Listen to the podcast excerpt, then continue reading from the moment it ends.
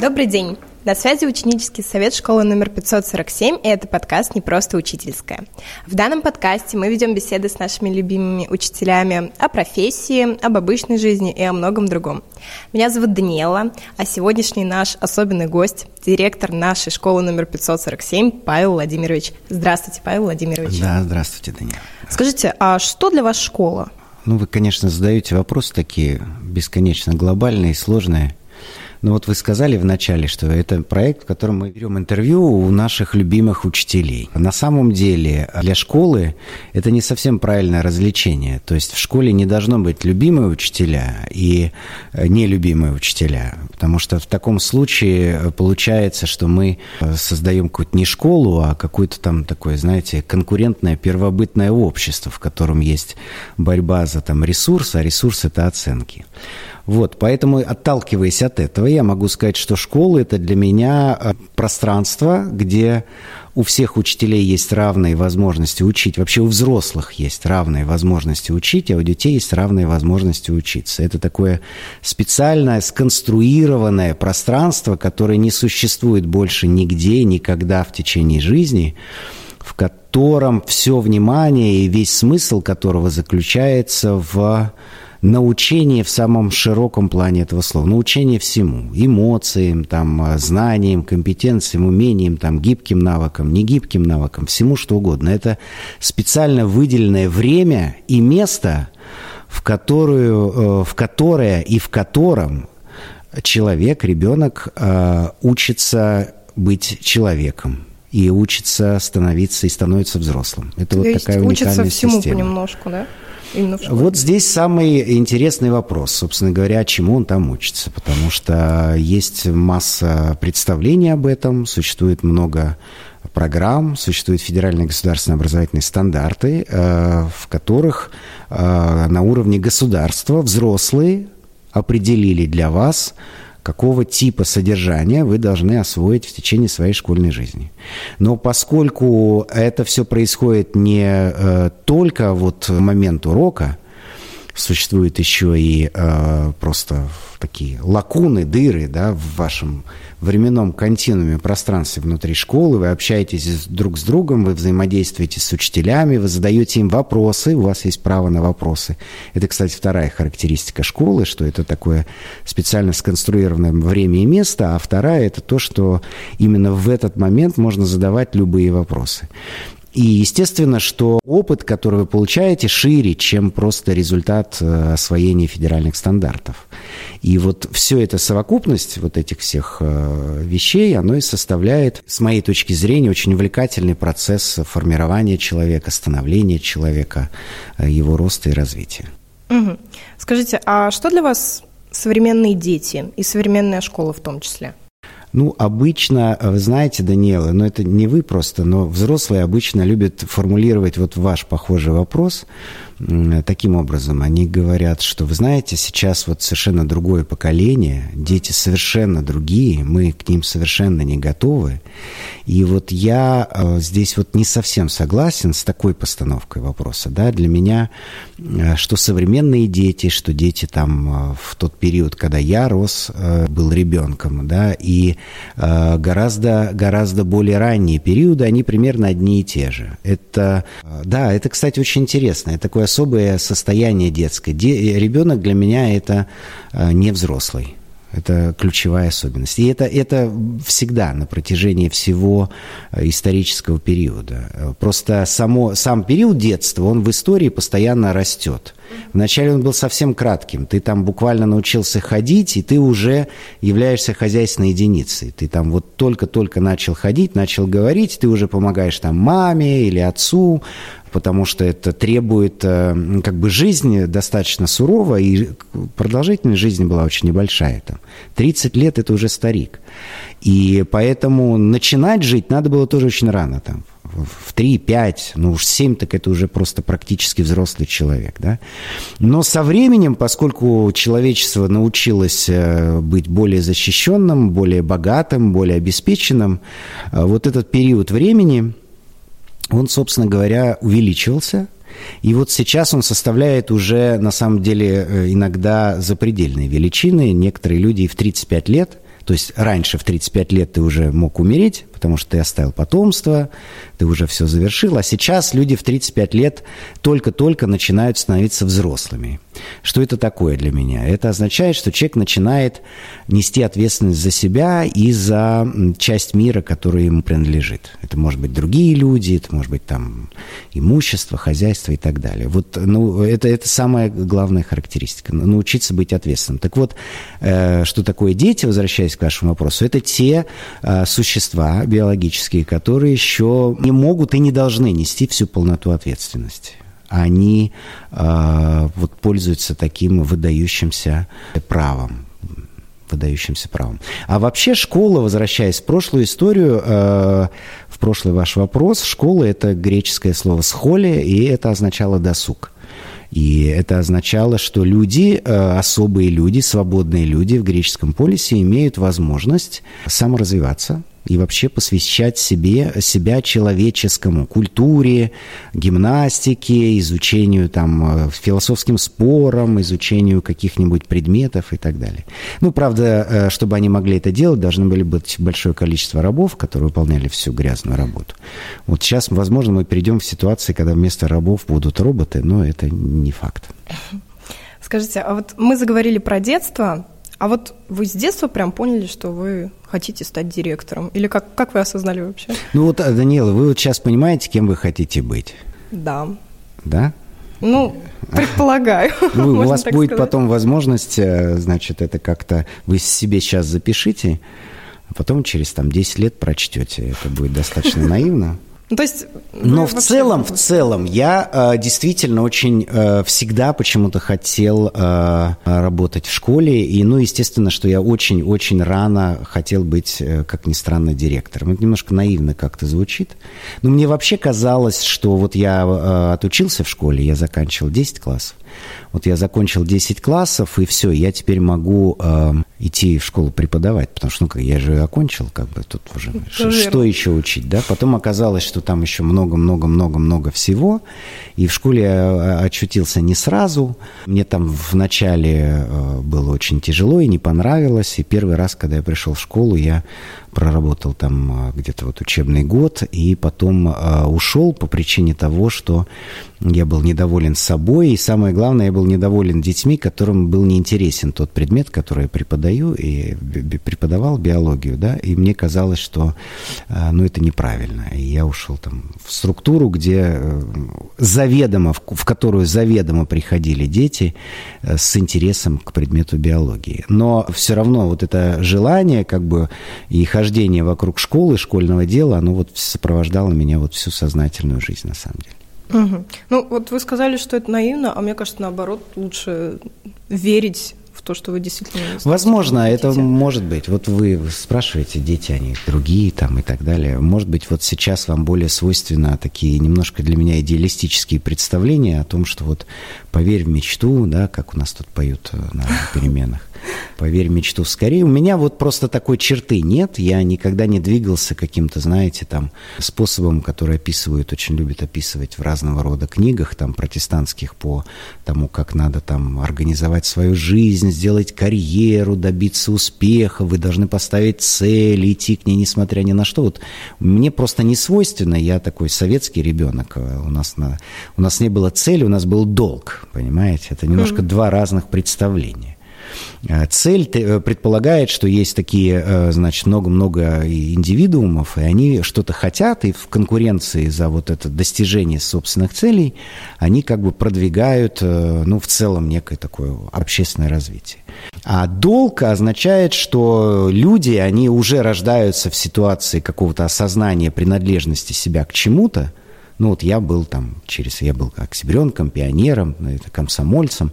У нас была принадлежность к вот советскому государству, к такой миссии организации справедливого мира. И у нас есть накопленный предыдущими нашими поколениями долг, мы должны его выполнить. И это немножко две разные стратегии.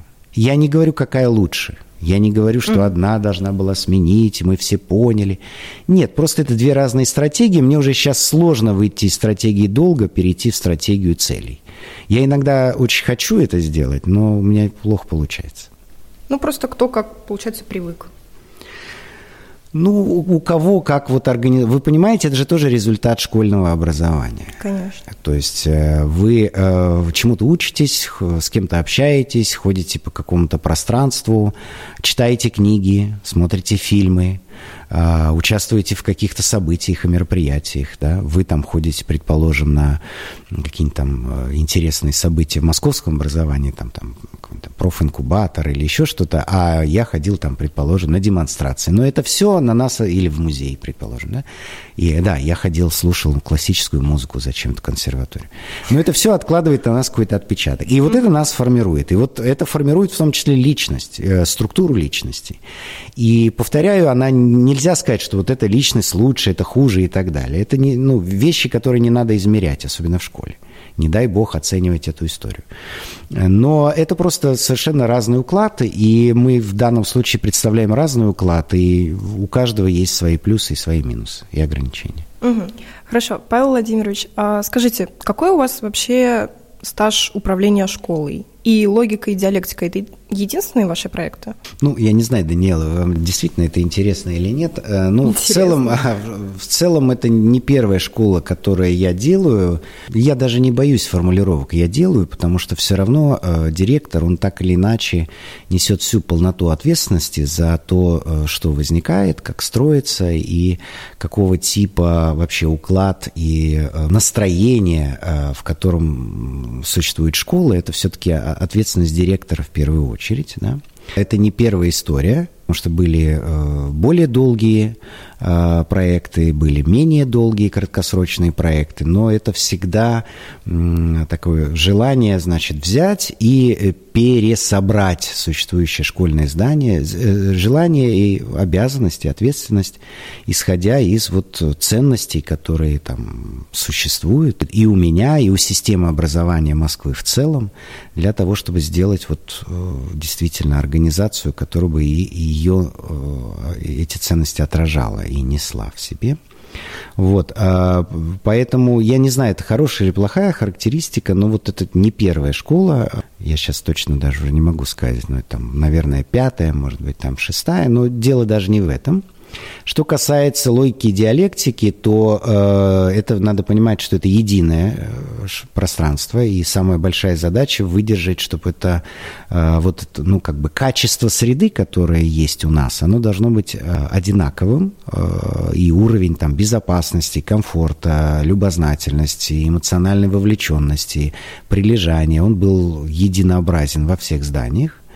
И в данном случае их нельзя рассматривать как две разные школы. Тут другая задача. Тут задача в новых условиях, при условии расширения, э, инсталлировать определенного ура- образа стандарт э, вот, организации школьной жизни. Поэтому это единая э, история. Я их не считаю как разные, естественно, угу. а я считаю разные, считаю разные это именно организации, которые существуют в разных районах Москвы, там разные родители, немножко разные дети, а, а, разная архитектура, а, другой подбор кадров неизбежно. Вот, вот такие единички у меня было, ну, как минимум уже пять точно.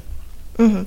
Скажите, а почему школа называется логика и диалектика? Почему именно такие названия? Это э, хороший вопрос. Э, ну, во-первых, э, у нас есть, э, ну, с моей точки зрения, лучший застройщик, который есть в Москве, это А101. И э, застройщик, и А101, они строят здания и школы, в частности, с характером. Они строят здания немножко персонализированы. Они уже их каким-то образом для себя объясняют. То есть они дают им название. Не только наш. Вот там соседние школы, которые они построили, 20, 73, 38, они носят название. Это, а, с моей точки зрения, очень-очень правильная, красивая история. И название «Логика» была придумана не мной, и это было придумано как раз разработчиками, конструкторами, архитекторами, собственно говоря, а, руководством компании 101. И мы уже, а, собственно говоря, унаследовали эту идею. И она уже была обозначена в картах. Яндекс, э, и ее оттуда очень сложно выковырить. И она уже есть по факту. И в какой-то момент мы просто ее приняли. Но раз у нас э, э, первая точка логика, то дальше возникает вопрос, как нам остаться держаться в некотором сопоставимом поле, понятийном поле. Что, то есть вряд ли было бы там назвать первое здание логика, а второе там кенгуру. То есть э, все-таки желательно выдержать это в некотором таком едином ключе. Ну и в данном случае, если мы обсуждаем как бы логику, э, а, кстати, она внутри э, этому немножко соответствует. Вы знаете, как такой мультфильм про капитана Врунгеля, э, там вот как раз как вы яхту назовете, так она и поплывет, была такая песенка. И в этом плане здание, оно начинает э, приобретать... Э, дополнительно какую-то атмосферу и характеристику в зависимости от его названия. И здание логики очень-очень логично структурировано и устроено внутри.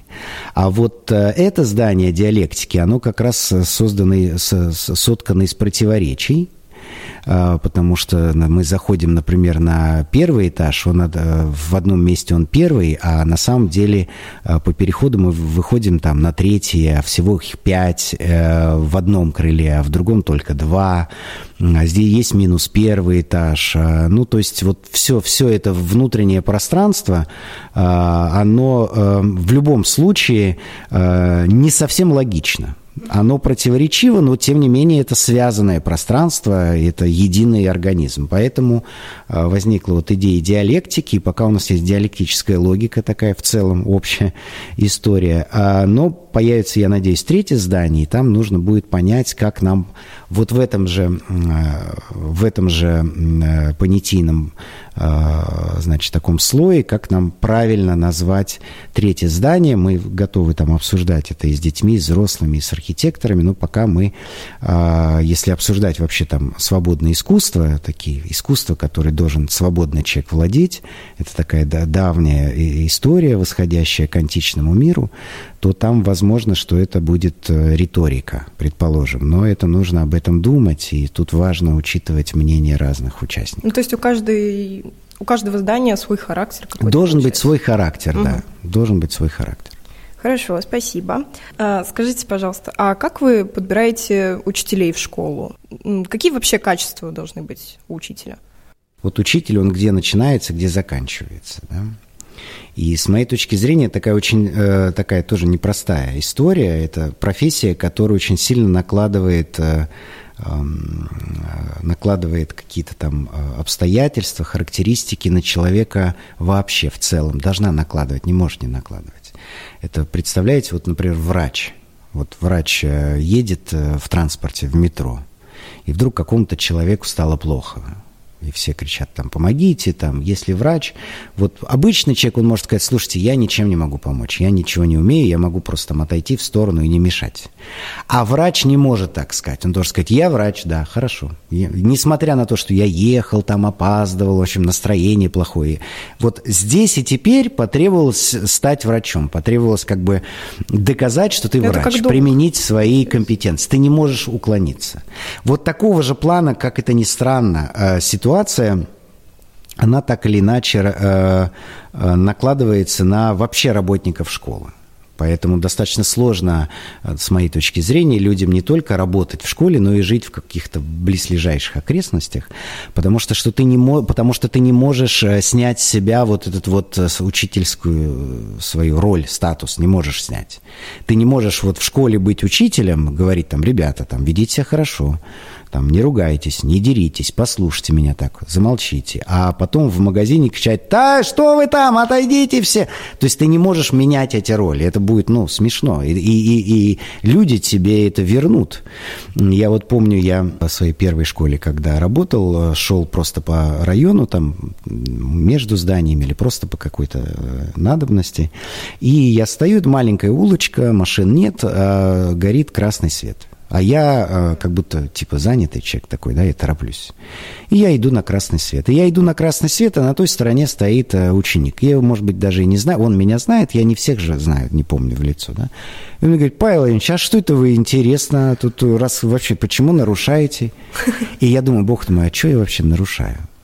И вот каждый раз после этой ситуации, ну, это, правда, касалось только того, того района, где находится школа, где я могу встретиться со своими учениками, фактически учениками школы. Несмотря на то, там снег, дождь, пусто, темно, ночь, горит красный свет, я стоял. Потому что ты всегда находишься в ситуации, когда твоя роль полностью личностно э, тебя переопределяет. То же самое учитель. Учитель, он везде учитель.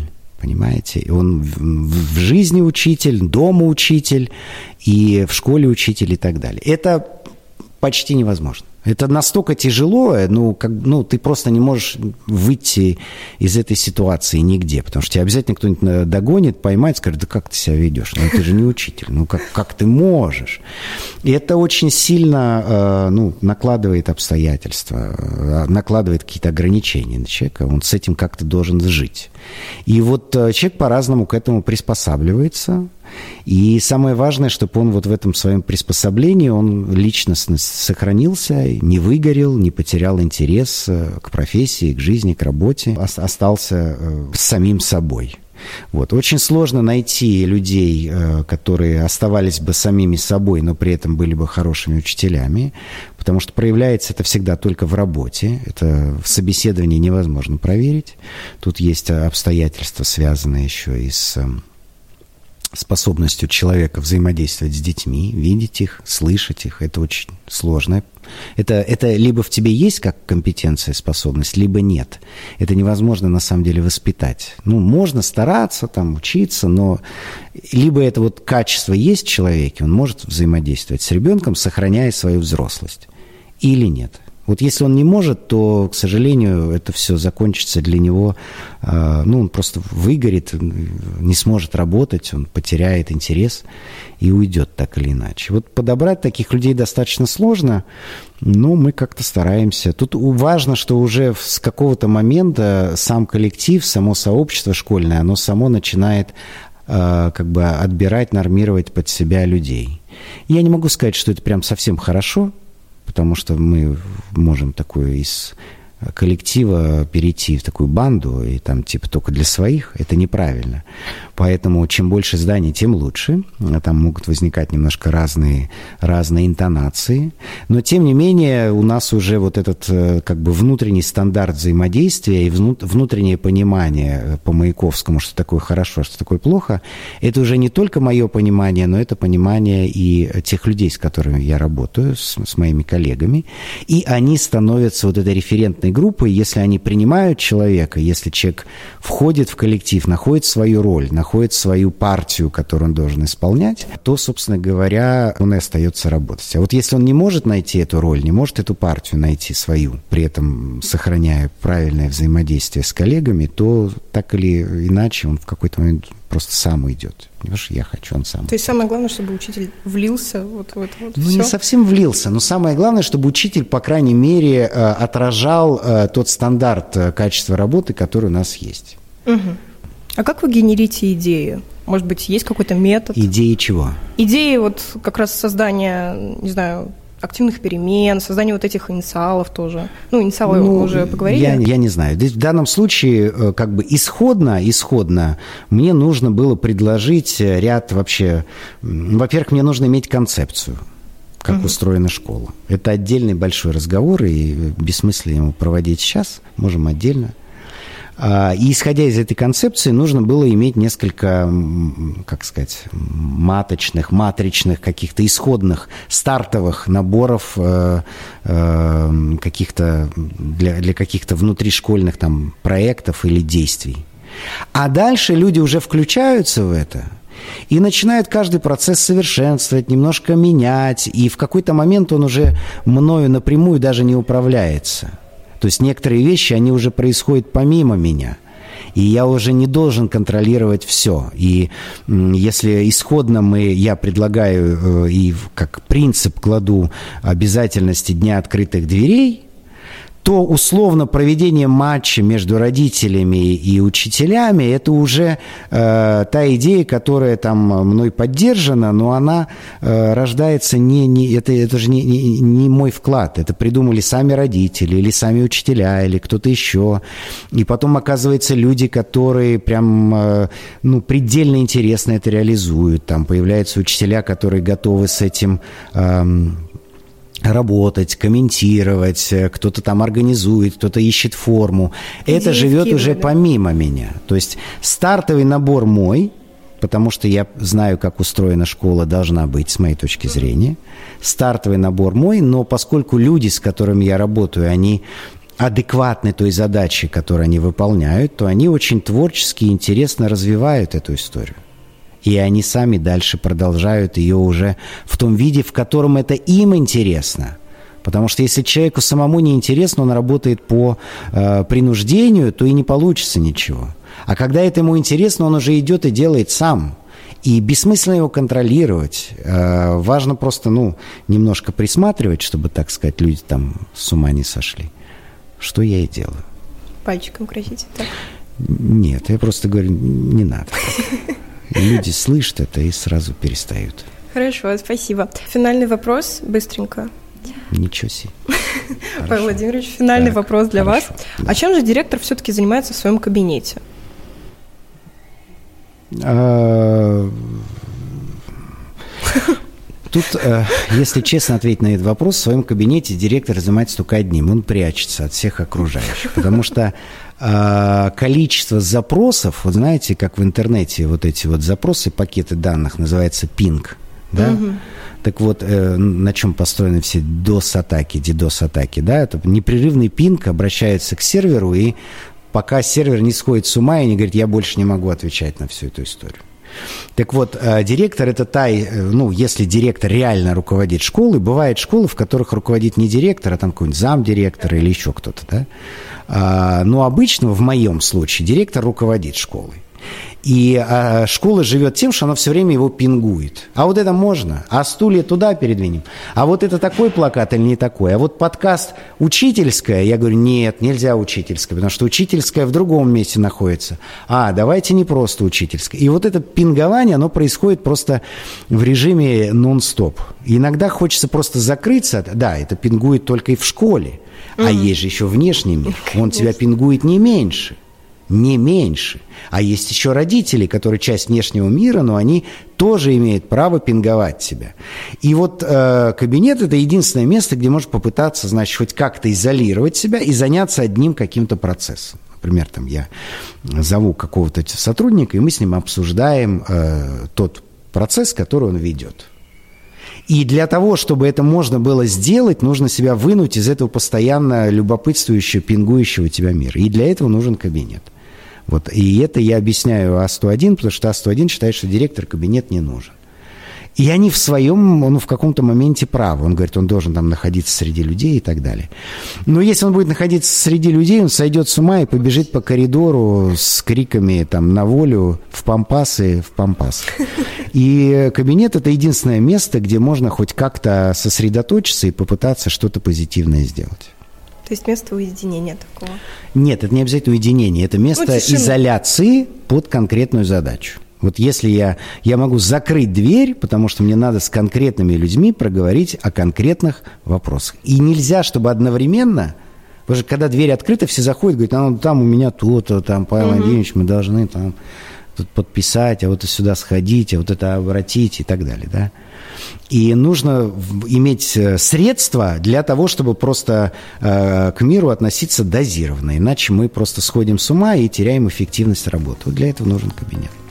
Хорошо, спасибо, Павел Владимирович. Не за что, спасибо вам. Я надеюсь, что вы задавали те вопросы, которые вам действительно интересны. Да, конечно. Хорошо, спасибо вам. Это был подкаст «Не просто учительская». С вами была Даниэла и Павел Владимирович. Всем до свидания. Счастливо.